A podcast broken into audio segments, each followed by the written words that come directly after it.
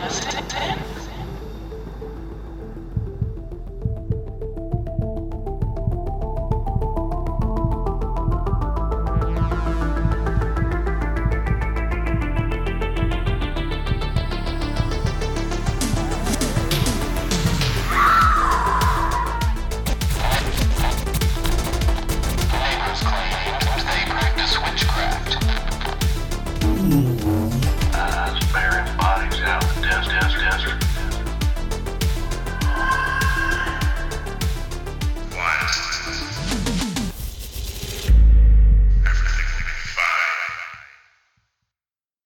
back to the Haunted Heart Podcast, ladies and gentlemen. You are sitting here with your hosts, Kenny, And Katie. and we're here to deliver trash to you for the third year in a row. Not- we are. that's really awkward sounding because it sounds like We uh, only we've do one only done episode it a one year. episode a year. Stunning. But it's Sometimes fine. it feels like that, I'm sure. Honestly, I bet they they would love for us to only do one episode a year. Yeah. Yeah. It is. But yes. Oh my gosh. Happy post Valentine's Day, folks. This episode's coming at you after Valentine's. We hope you had a good one. We hope that you did. We hope that you're still here with us. Yeah. And we hope that you are hanging in there. We are doing marginally better than the last time that we were here together.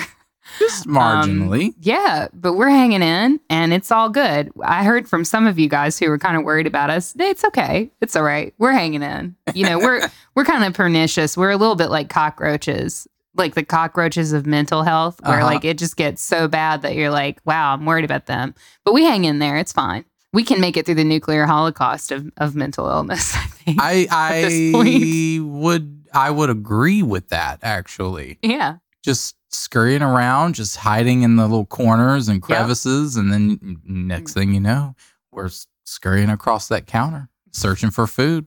Is scurrying across the counter like our up, our up days? Like is that is that the goal? Yeah.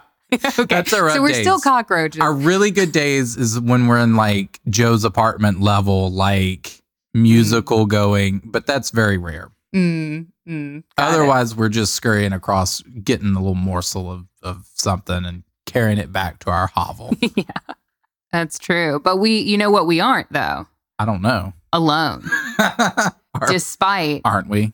despite what the darker parts of my nature might try to convince me every moment of the day. We are not alone because we have a bunch of brand new Patreon subscribers who have signed up to support the show. One might call them patrons. One might call them insane. or that. Absolutely. I'm not sure why they're here, but I'm so glad they are. I'm glad too. I I'm don't know why I said that like I'm, I wasn't. I'm glad too. I'm worried about them, but I'm glad. Uh, no, we have we have three new patrons to welcome to you tonight. So I, guess believe it. I know. I guess we got to get Very off our asses and get to lighting some candles. one might say. Three, three, Three, is thematic. Three. Oh, Yeah. It's our third anniversary. It's three, oh, three, three. oh, got The it. Trinity, the unholy Trinity, if you will. That's what we'll call these folks. yeah, the unholy trinity. Yes. All right. Official, official, unofficial nicknames. There Uh-huh. you go. You have been dubbed.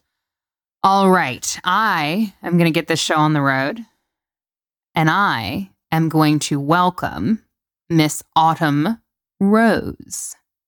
And Autumn is a brand new Stay Spooky Squad member. Stay spooky.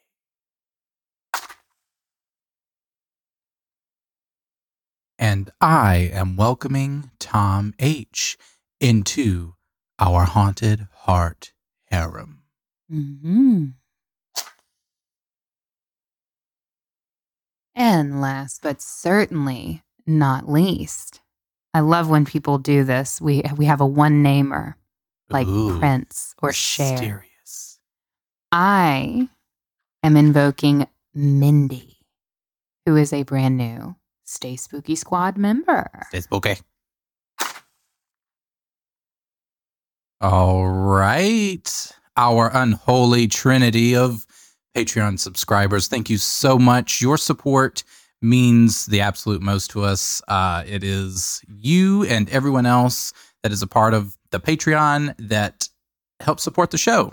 and it helps keeps us keeps us running, keeps us fed. hmm Well, it doesn't keep us fed. no, it doesn't. But It, doesn't It, feed it us. allows us to pay our editor, which is much appreciated because Absolutely. it is quite necessary. So Absolutely. we Very love much. Joel and we want him to get paid. Yes. So- Everyone just everyone thank Joel. Joel, have your moment right now. He's good. He's a good one.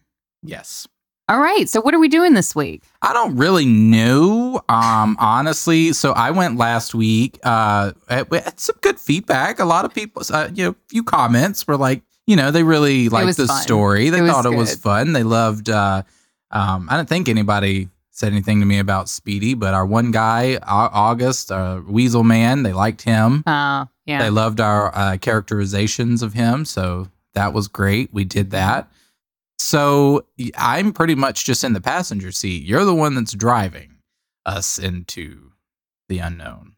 Well, we had we had these. I mean, you guys know us. We had these grandiose plans.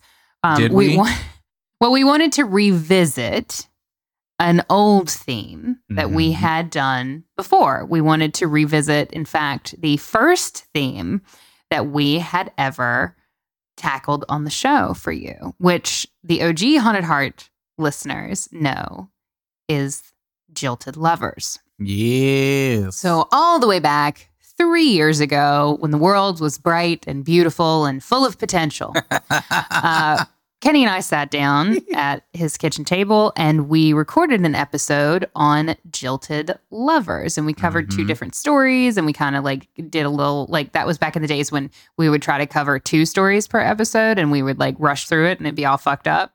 As opposed to now when we actually like take the time. yes. Uh, to savor it.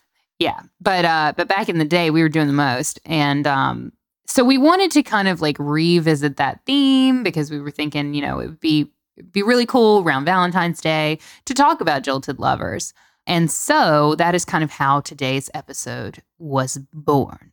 Yes. So I have a little story for you.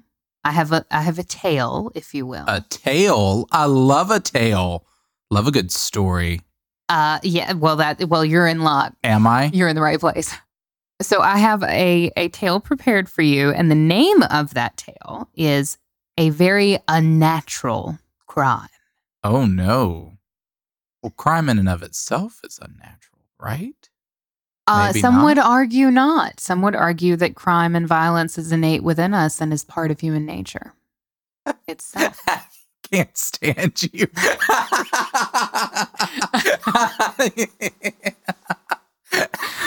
I just love that you can just twist it like that.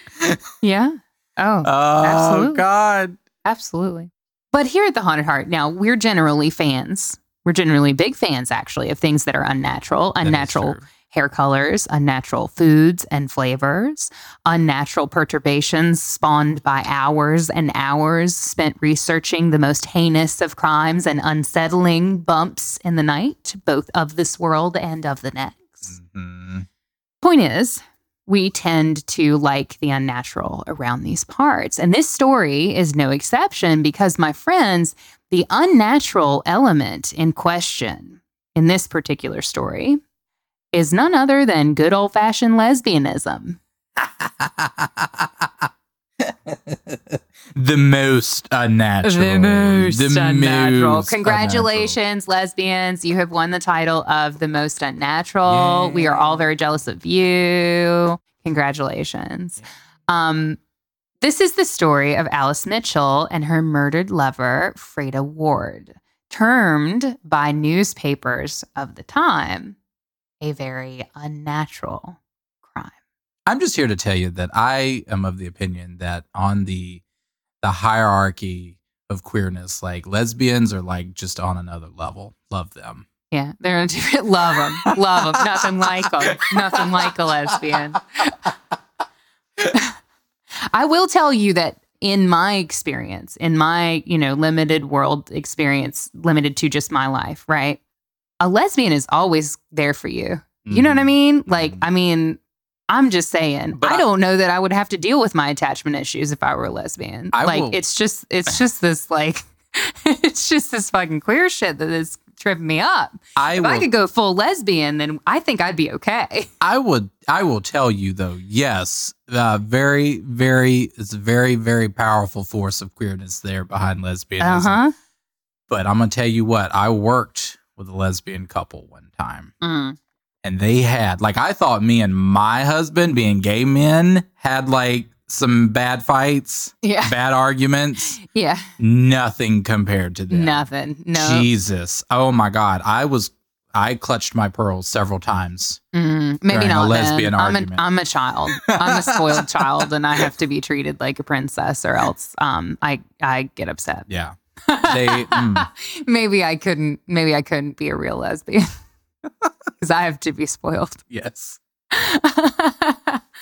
anyway, so this case, right? This is now Patreon, folks. May, I, I'm not going to say you will, I'm not going to put that on you, but you might recognize this case as one of the coloring pages that we released for Patreon um, folks for Valentine's Day.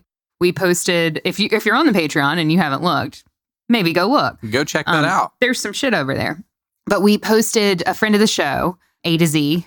They have an Etsy shop. She made these custom um, coloring books or coloring pages rather for the show, and there were like three different ones. And she like did like one that was themed like Sasquatch. They were tarot themed, and one was like Sasquatch. That was like the hermit card.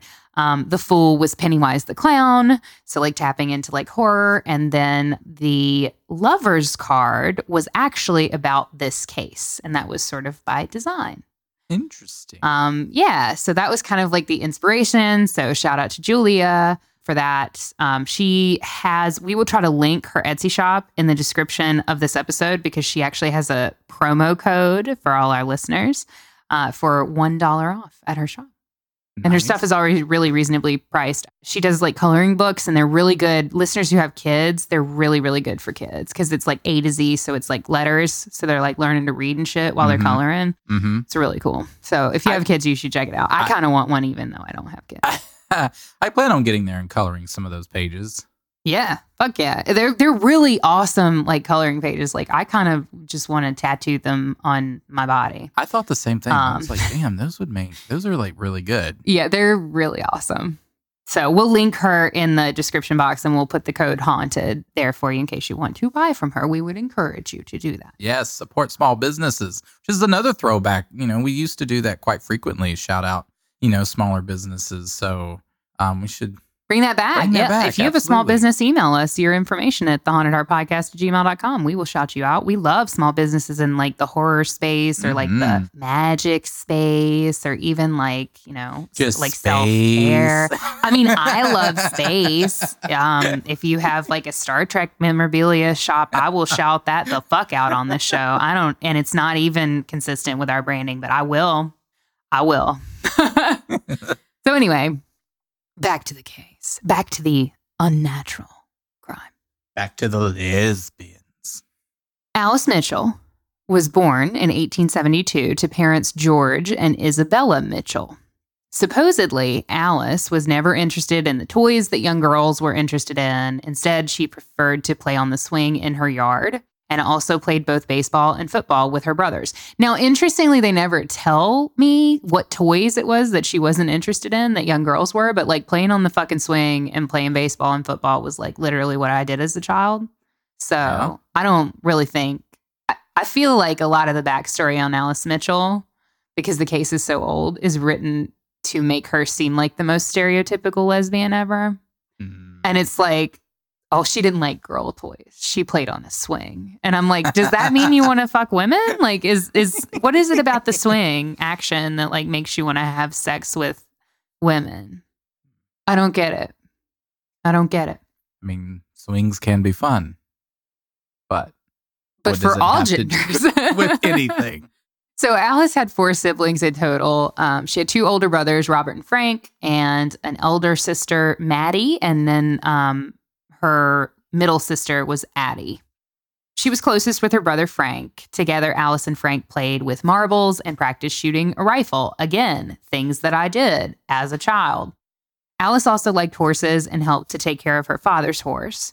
Her mother tried to teach her sewing and needlework, but Alice never enjoyed doing this work, nor was ever able to learn how because it tell was you what. boring as shit. Absolutely. I took a home ec class one time. Sewing's really fucking hard.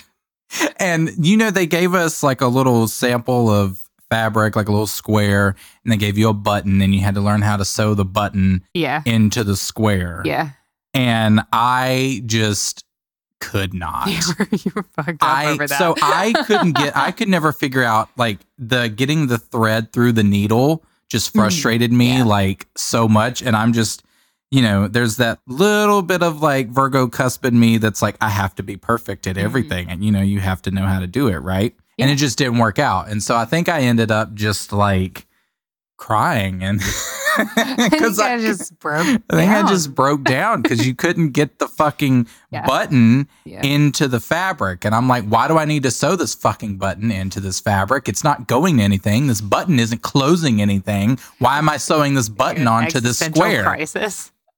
So I I can sew well enough to mend things. Like if there's a hole in something, I can like sew it up. If there's a like or I could maybe sew a patch on it. I can sew a button on, but I can't sew sew. Like I've, I'm I'm in awe of people who are like, oh yeah, I, I got this pattern and I'm just gonna sew this fucking shirt. And I'm like, how do you Yeah. do that Mhm. magic?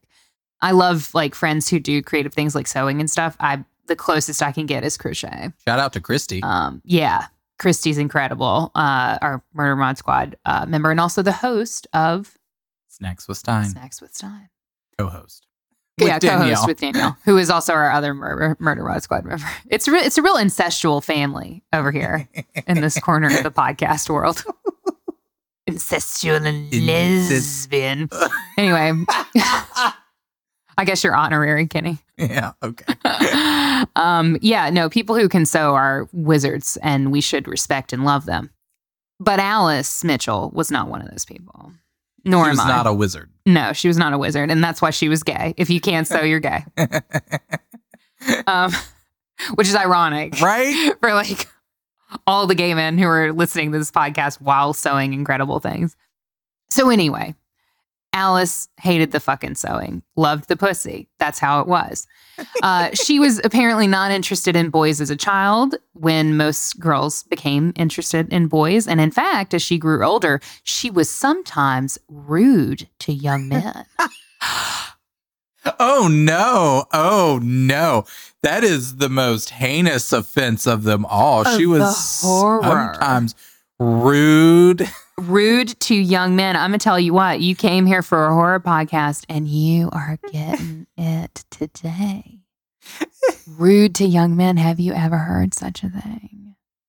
Oh no. I surely haven't. oh no. What will those poor young men do? They're so fragile. What will those poor young men do? We have to protect them.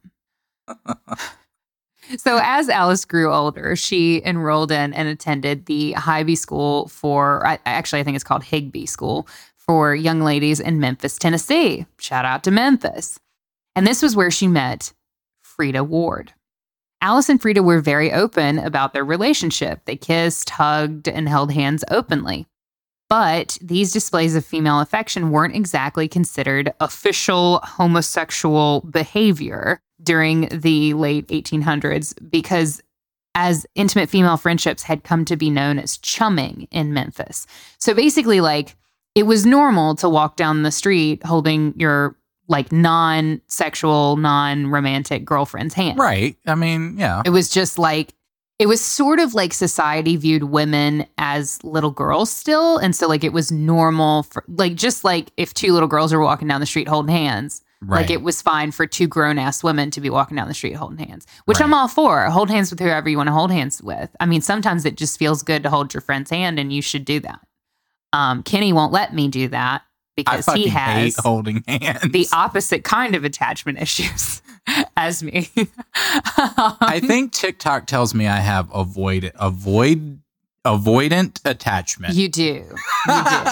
Yeah, and I have ang- I have anxious attachment. So it's a really fun friendship for us. Like it's a really good time cuz I need to be basically inside of his body at all times and he needs me to be 10 feet across the room. I just need everybody to be 10 feet across the room. Right. Fuck six feet. Just COVID Yeah. precautions.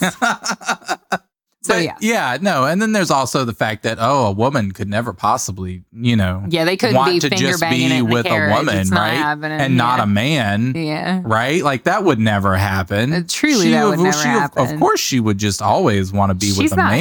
having the best sex of her life. What? Getting out every No, other day. That's she- not happening. Can I just say, uh, for some reason, I thought we were in like late '80s, early '90s, but we're in the 1800s. so technically, we're in the 70s, 80s, but of the 1800s. Right. Not the 1900s. yes. Yeah. I bet the finger banging it in the carriage comment really threw you then. well, the finger banging didn't. The carriage. the carriage. The carriage did. You're imagining like a Cyndi Lauper thing. Uh-huh. Like there's just a lot going on. There's a lot Girls just want to have fun. no, it's less of that. It's more petticoats. Got it. so so this was sort of something that was like considered normal and and it's one of those things where like i kind of wonder like the story reads very much to me like maybe at that time memphis was potentially a hub of lesbian activity that like uh, maybe it was like that everywhere but maybe maybe it was like a spot where like lesbians sort of like congregated because things were like open and fairly i mean it it was not open to the point that you were talking about it hmm but it was just sort of like we just don't really Well, you have to go back and look at the history. You know what I'm saying? Like, Yeah. if you you could there have potentially been a Home Depot there, right? maybe maybe if it's that the is the case, Depot. like, maybe there was yeah. I mean, like you know, you put in a Home Depot and lesbians shall come. Absolutely. except I have to shop at Lowe's now Oh But- yeah, that's true. yeah anyway we officially switched over to Lowe's in the in the in the lesbian and lesbian adjacent community um we've made the transition yeah so chumming we were just chumming in Memphis they're and like chumming. if you if you kissed your girl or hugged your girl or held hands with your girl it's cool we're just chums we're just chums Yeah. we're just chums. So obviously, though, Alice and Freda's relationship was considerably more serious than just chumming, and I don't think they were the only ones. Alice, especially, was said to have a bit of an obsession with Freda. Shortly after the young women became close, Freda's family tragically left Memphis and moved upriver to Gold Dust, Tennessee. Ooh, sounds fancy. Not Gold Dust, Tennessee. hmm And of course, because Alice and Freda no longer lived in the same city, they only saw each other occasionally from that point on. But when one of them would make the trip to see the other, they would stay together for weeks at a time. When visiting, the two would share a bed at night. Freda was reportedly not as serious about the relationship as Alice was and was interested in two men in addition to Alice. Mm. Don't you judge Freda. Freda's Mhm. working through some things. Maybe Mm. Freda has some attachment problems. Maybe. Maybe Freda's just trying to find her way and find her path. We will not judge her here. Freda's just an Uh, open lady, experiencing what the world has to offer her. Okay. Just a little defensive of her. She's okay. trying to live her life. I'm not. We're not shaming Freda. No, no Freda shaming. We're not shaming her. She was just trying to, you know, figure things out. Mhm. But Alice done already got him figured. And Alice figured that it was going to be Freda or bust. So Alice and Freda continued dating until Frida's eldest sister and surrogate mother, Ada Volkmar, which is a villain's name if I have ever heard one in my life. Ada Volkmar. Ada Volkmar. Ada Volkmar. Doesn't that just dry up all the fluids in, in your body immediately? Volkmar. Volkmar. My name is Ada Volkmar. Yeah. And I am here To ruin everything. to ruin everything. Yes. So Ada was not a fan of this relationship and forbade Freda to communicate with Alice. But Alice was pretty clever, as lesbians often are, right? yes, as most lesbians are. Alice was pretty clever, as it turns out a lesbian in the late 1800s had to be. And she devised a scheme in which she would dress as a man, marry Freda, and take her off to live in St. Louis as husband and wife with Alice under the assumed name Alvin J. Ward. This sounds like a movie. Yeah, right? This is very much give. This is given me very much like a old school, old Hollywood, like hmm plot line here. hmm Yep. So she's going to live as Alvin. That's a tough one. I don't know why you wouldn't choose like Alan or like Alvin. Alvin is tough. Alvin, is a is a decision that Al. you've made. Hey, you could choose Al. Al, A- Alan. Hey, You Al. could choose Alex. You could choose. You could choose a lot, but she went for Alvin. Alvin. So Alvin. So it was her plan that she would, you know, live as Alvin and she would find work to support Freda and they would live as husband and wife. Freda accepted the proposal and it seemed like things were looking up for a brief moment. But reality, as it often does, came crashing down around them Goddamn reality. when Ada Volkmar Ada Volkmar discovered the women's letters, including the particulars of the proposal. And she sent a letter to Alice and Alice's mother, Isabella, warning Alice to stay away from Freda. As a result of her relationship being exposed and not being able to see Freda, Alice fell into a deep, deep depression. It was quite difficult for her. Now, there's not a lot on like how Freda dealt with this because obviously, I mean, I know like we talked like earlier sources seem to suggest that like maybe Freda wasn't that into it and maybe she wasn't that serious and she was talking to these two other guys but like when Alice proposed that they live together in marital union like Freda accepted so she had to be serious on some Right. level like she didn't blow off the proposal she accepted it so I feel like this story like the way that the story has been recorded and of course there's not a lot a ton of different source material to go off of but like I feel like the way that the story is told most often doesn't give us insight into like how did Freda feel about having her relationship ripped away from her by her weird sister mother, who seems like maybe she had some control issues herself. Sister mother. But like uh, th- th- we don't really get much from Freda's side of things and how she felt about it. But Alice did not did not do well. She she didn't she didn't she didn't, too she well. didn't, she didn't, she didn't take that too well. No. Oh, okay. Um, she was rarely with her family and she would stay awake at night. She ate very little. Alice would spend her time remembering her relationship with Freda. She would observe an old photograph of Freda and just reread her letters over and over. And she often signed receipts with the name Freda Ward and then claimed that she didn't realize what she was doing. So she, like, clearly it was something that was on her mind and she was just haunted every moment of every day, Damn. which is awful. Yeah. Feel for her. Must be tough. So Alice isn't doing well. And it's like that for a while. Um, and then on the night of January 25th, 1892, Freda Ward was out on the town in Memphis, go figure, with her older sister, Jo Ward. Not A- Ada Volkmar. Not Ada. Not Ada Not Volkmar. Ada Volkmar, the Power Rangers villain. Yeah, right.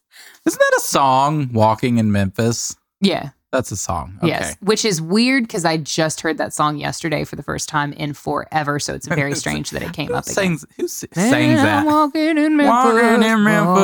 walking. I think we're gonna get copyrighted for that. Oh. Jesus. Um, Who's going to it's, copyright it's us? by a band that I don't think. Oh. Hang on, we're gonna have to get to the bottom of this because now it's gonna be the unofficial anthem of this episode. Marc Cohn. Huh.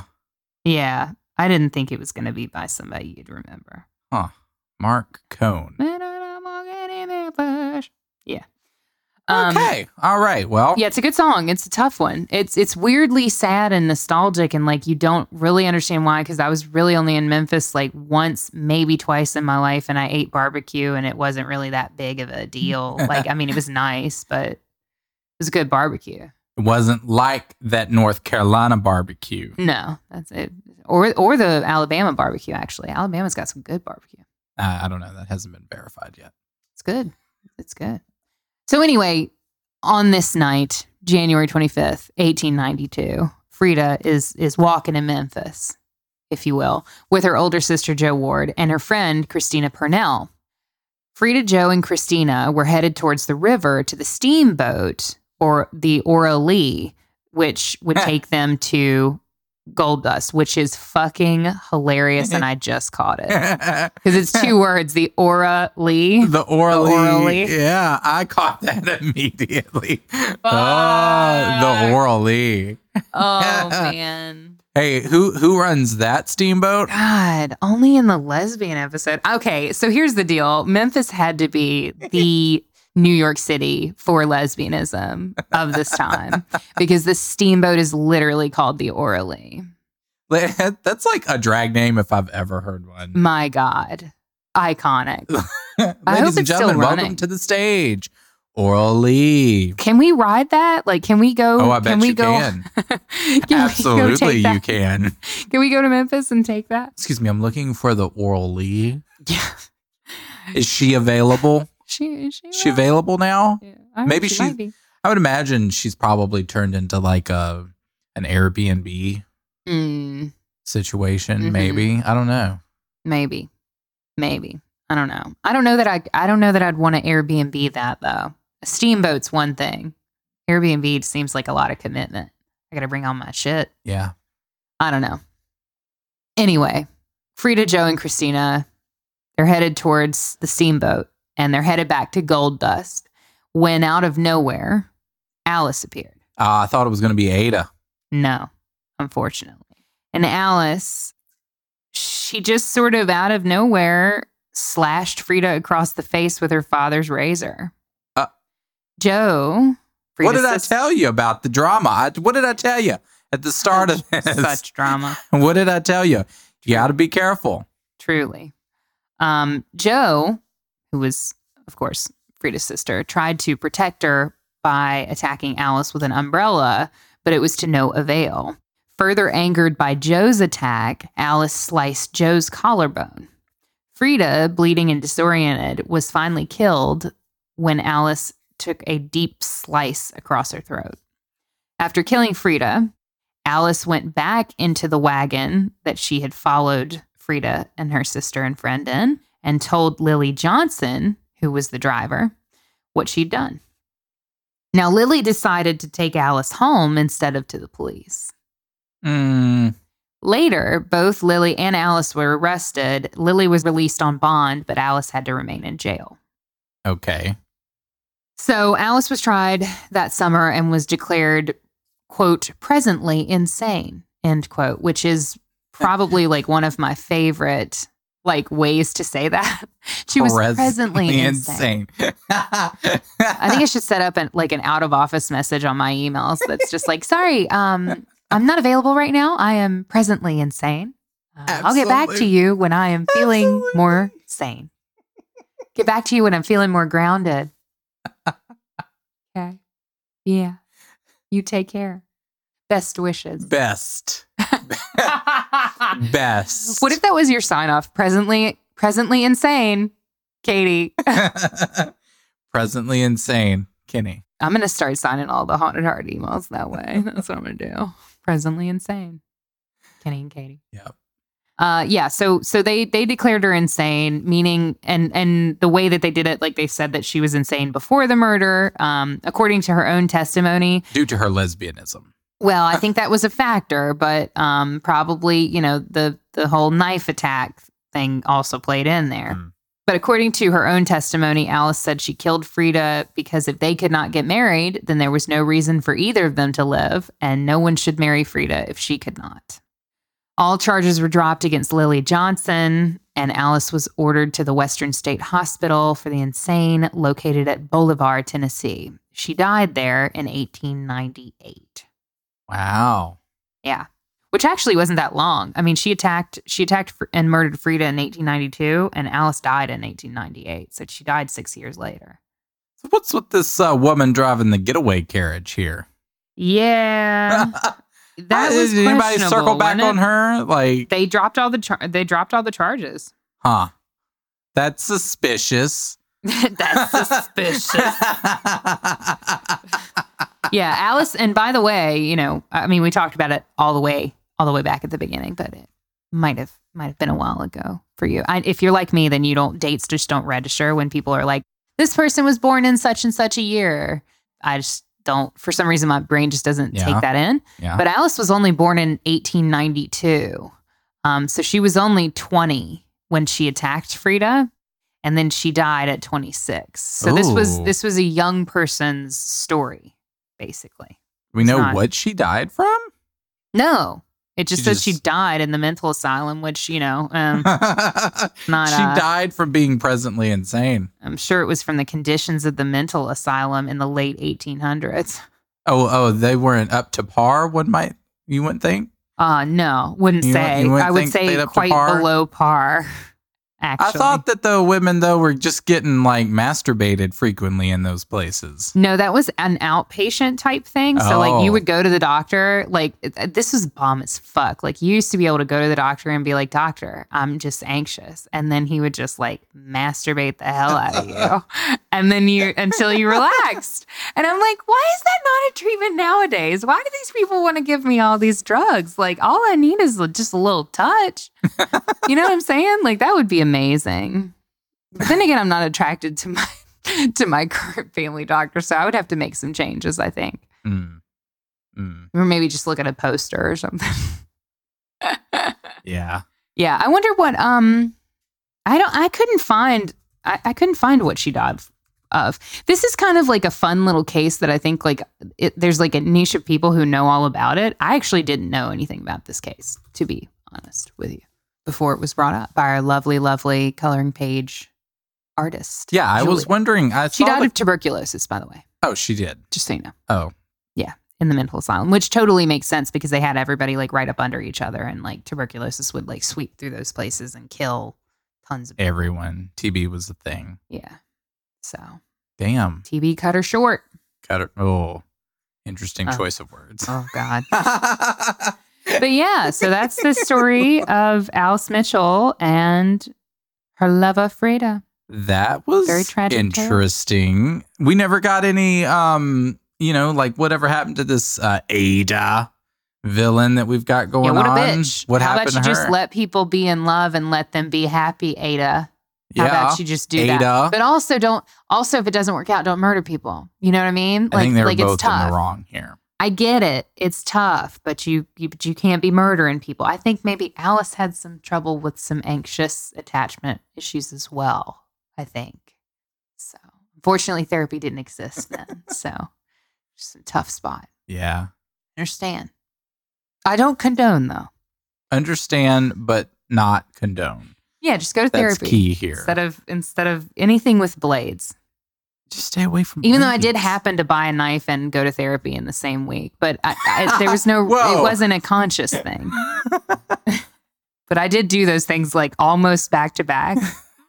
and reflecting on it now, it seems What kind of a knife did Fresh. you buy? just a knife Oh.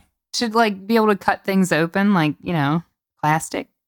I just want to be a more capable person, you know, instead of relying on Nothing others. you're saying is like helping at all. Nothing you're saying is helping. And I just want to be a more capable person, capable of murder. no, it's cute. It's like purple. Uh huh. it's purple. Yeah, it's it's good. Good. hmm I'm glad. Oh yeah, I'm doing great. That was fun. Um, definitely love that story. Uh, that was cool. That was interesting to try to uh, go back to like what we used to do back in the day when we would just blow through topics like nobody's business. Yeah, blow through topics like we were on the Ora Lee. oh, it's good. Oh, it's good. It was awful. That was a bad joke. That Yeah. was so bad. So I think my uh when we when we talk about our first episode, so you did your case. I don't even remember what the fuck that case was on. I think it was the um tall hot blonde. Tall hot blonde. Yeah, tall hot blonde. Great case. We'll get Tall hot it. blonde.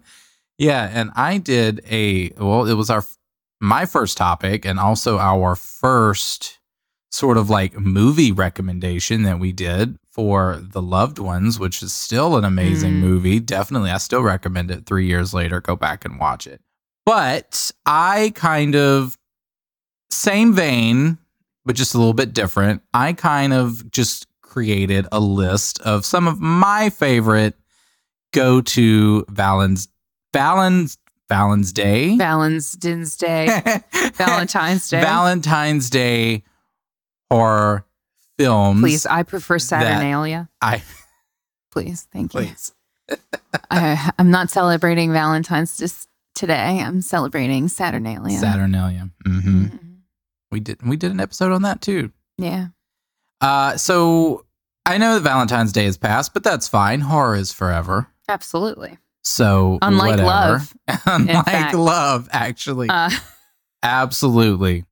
So I'm going to give you my top five. This is what I definitely recommend when you are feeling like you need to slash your lover, but don't. don't Just do watch these Nope. instead. Mm-hmm. Alice. Mm-hmm. Maybe if she or, had or therapy. Or, or therapy. Dude, the probably therapy. maybe both. Maybe both. That's maybe true. both. But definitely not murder. Yeah, not that. Either way you go about it, Last option. definitely uh not murder. So here we go. My number five recommendation is going to be, and a lot of these are going to be pretty thematic, by the way, would be My Bloody Valentine. Fuck yeah. I was going to suggest that one if you didn't put it on the list. Of course, I was going to put it on the fucking list. It's very good. There are two of them. There's the original, and then there's the remake with Jensen Ackles. He's Uh-huh. really fucking hot. He has perfect 1981, and then in 2009. Yes, 2009 version, man. He's he's so hot. Even though it, he's so hot. If you've never seen it, you should watch it. Yes. So the film focuses on the residents of a small town that is plagued by a serial killer in mining gear, very sexy mining gear. Yeah, it's it does it does a I lot. had. It yeah. I don't really like caves and shit, but like we could just go inside like just the first part of the cave and we could pretend that we're like deep in the cave. Did you know that deep in the cave? Did you know that it was the first R rated film to be projected in Real D technology and to have a wide release of 1,000 locations in 3D enabled theaters? I did not know Very that, new actually. technology I in think I 2009. I think I went to watch it in 3D and then I was pissed because like I couldn't see like his facial features as much and it was just all this like shit coming out at my face and I was mad. yeah. I was really Pissed. It got mixed reviews when it came out. Uh, some said that it was just kind of formulaic and generic, um, criticizing its screenplay, wooden characters, and 3D technology. However, many did consider it to be better than the original 1981 film. And also, so. fun fact uh, Jared Padalecki also starred in his own remake at the same time in Friday the 13th. Absolutely. Yep. So there we go. Num- There- the connection there, in case you aren't a Supernatural fan, although I feel like there's a lot of crossover. Jared Padalecki and Jensen Ackles are the uh, two brothers that star in the hit TV show Supernatural. Yes. Number four on my list is Audition, which is a 1999 Japanese horror film based on a 1997 novel. And it's about a widower whose son suggests that he should find a new wife. He agrees and, with a friend, stages a phony audition to meet a potential new partner in life. And after interviewing several women, becomes interested in uh, one particular lady who responds well to him, although as they date, her dark past affects their relationship. Ain't that a story? Yeah. Wow, what a It's a little crazy. This film's definitely audition's interesting. nuts. If you've never Um, seen it it was originally a project of the Japanese company Omega Project, who wanted to make a horror film after the great financial success of their previous production, The Ring, Mhm. or Ringu, as I believe it's called. Audition was received positively by Western film critics on its release, with many noting the final torture sequence in the film and how it contrasts with the non horrific scenes before. The film has appeared on several lists of the best horror films ever made and has had an influence on other horror films and directors, including Eli Roth. Mhm. Definitely check that one out.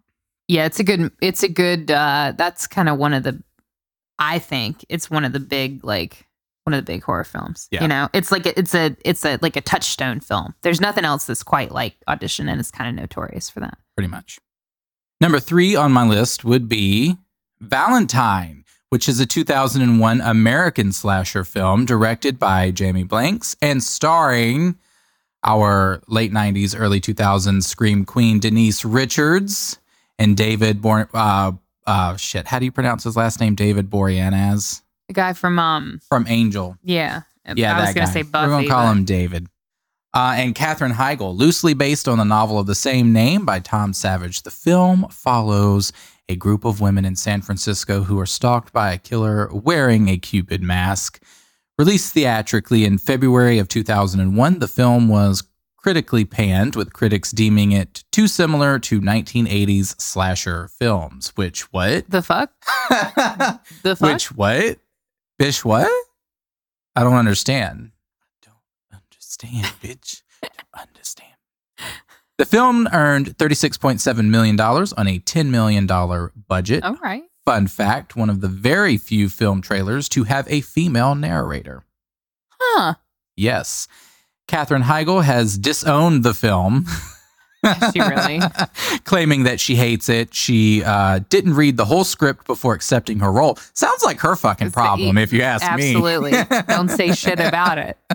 Although Uh, that is some shit that I would do as well. she only read the scenes containing her character. What- I, I believe that. She's supposed to be such an ungodly cunt. In a 2005 magazine interview, she said she regretted the decision to appear in the film after seeing the final cut of the film. Again, sounds like your problem. You didn't read the script. Yeah. Don't complain about it. I mean, I don't blame you for doing dumb shit like that, but don't complain about it after the fact. I don't think I've seen that movie. It's a really good film. So it has Denise Richards in it. I think she gets pretty early off. Yeah.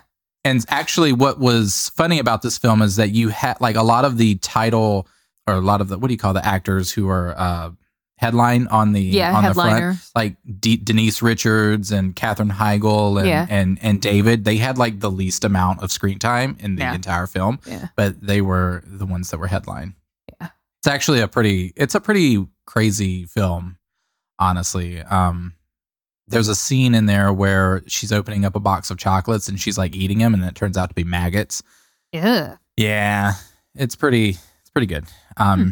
it's that like old time like not old timey, but like it's that good old fashioned early 2000s just Mm. cheap Mm-hmm. horror, like very much in the vein of like urban legends and Mhm. you know that type of vibe. Very cool. And then number two on my list is, and I actually did watch this on Valentine's Day, is Bride of Chucky, one of my personal favorites. Mm-hmm. 1998 American comedy slasher film. And actually, one of the directors of this, and I realize this is why I like this so much, um, Ronnie Yu, who later went on to direct uh, Freddy versus Jason, which I Mm. also love. And it makes sense because they're very similar. Um, this is the fourth installment in the Child's Play franchise. It stars my queen, Jennifer Tilly, as Yes. the voice of Tiffany, Brad Dourif as the voice of Chucky, John Ritter, and again, Katherine Heigl. she regret this one. I don't. She didn't say. I don't know. I'm like, you did that one, but then you did. Well, this one was in 1998. The Mhm. other one was ear was later. So I don't know. But anyway, um, I don't know about her. none of us do. Unlike the first three films, Bride of Chucky takes a markedly humorous turn towards self-referential parody. It does not continue the concept of a child in possession of the doll, but it focuses mainly on Chucky. The film was released on October 16th, 1998 and grossed $50.7 million worldwide on a budget of 25 million. Fun fact, writer Don Mancini was in fact inspired by The Bride of Frankenstein Hmm. as noted by the scene in the movie when Tiffany, right before she gets killed, she's watching The Bride of Frankenstein, which I thought was a cute little like uh, Nod. to that. Yeah. Yeah. And to date, this is actually one of uh, Brad Dourif's favorites in the franchise. Well done. It's a good movie. And It's a fun one. number one, which is really hard. I did want to put Bride of Chucky number one, but I put this one number one for me. Um, and that is The Rage Carrie 2. Hmm. which is a 1999 American supernatural horror film uh, directed by Kat Shea, and it's kind of stars um, like these are kind of unknown people.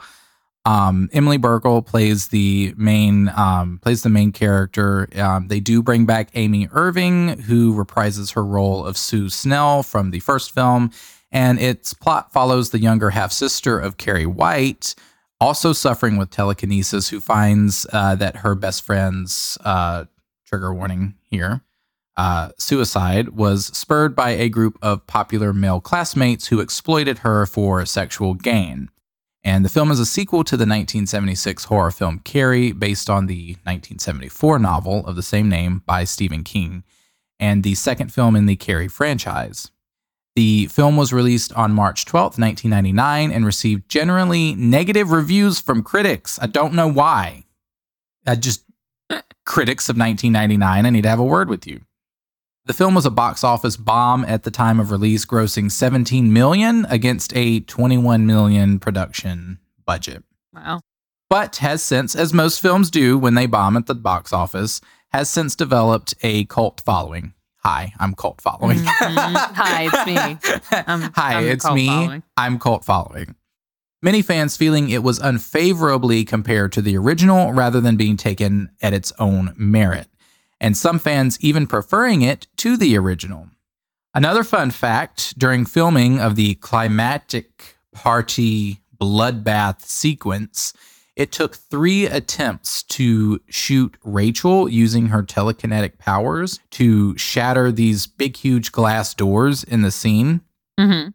On the first take, Emily um, flinched, and on the second take, she showed her clenched teeth.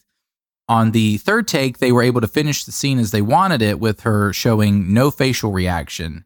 Real glass shattered by the blowers was used for this scene, and Emily received multiple cuts on her skin, back, Yikes. arms, legs, and backside.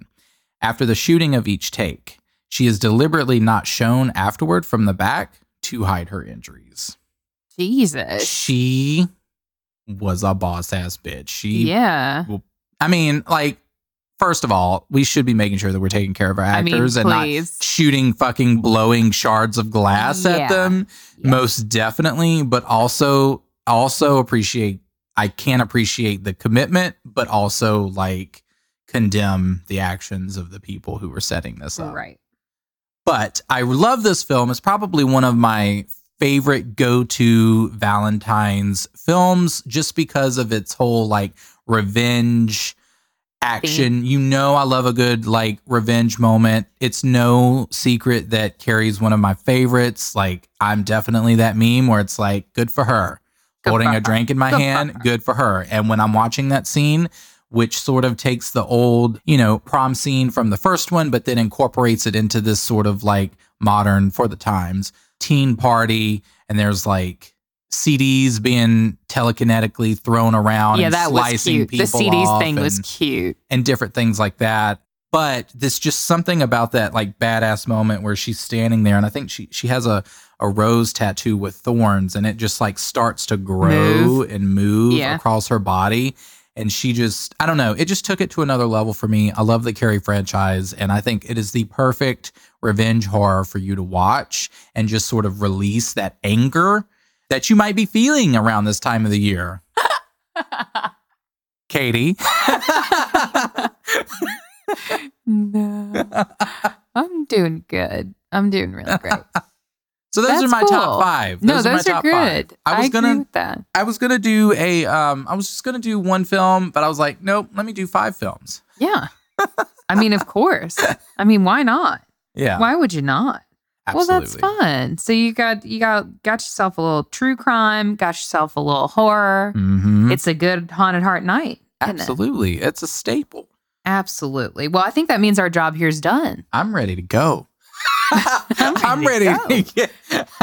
I, it's time for me to get on the Oral E and head out. We gotta we gotta climb aboard the Ora Lee and head on out to pasture to Gold Dust, Tennessee.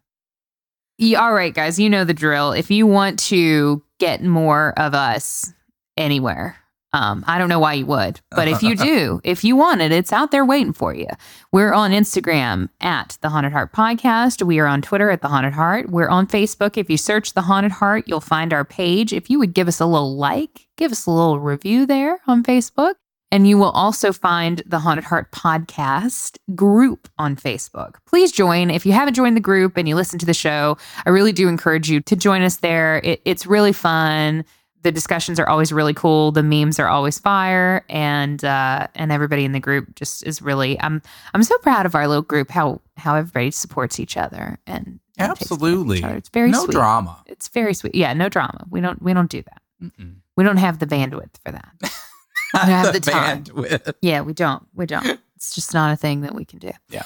So um, do join us there. If you have episode recommendations, like topic recommendations for future episodes of the show, um, or film recommendations, or you just want to say, hey, what's up?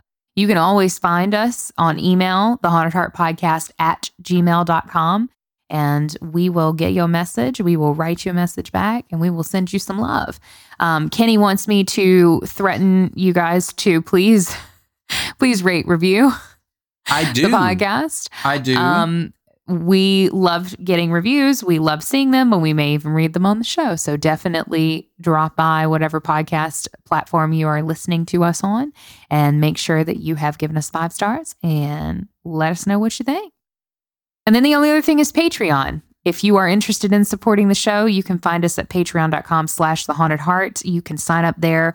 Um, tiers start at a dollar a month and you can sort of join the club. You can get a candle lit on a future episode. You can be invoked and we will send you all the good intentions for health, wealth, and happiness and whatever else it is you might need. Mm, yeah.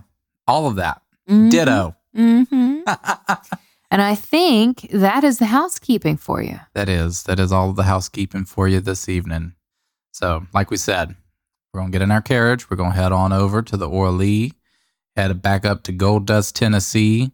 And that's where we'll be until it's time for us to come back at you with who knows what. It might be true crime. It might be A bunch of mess. a bunch of shit. It might be, it might just be exactly that. Me and just- a bunch of mess. sitting here at the mic trying desperately to search for words inside of my brain that that don't can come out of my mouth and make some sort of sense. Yeah.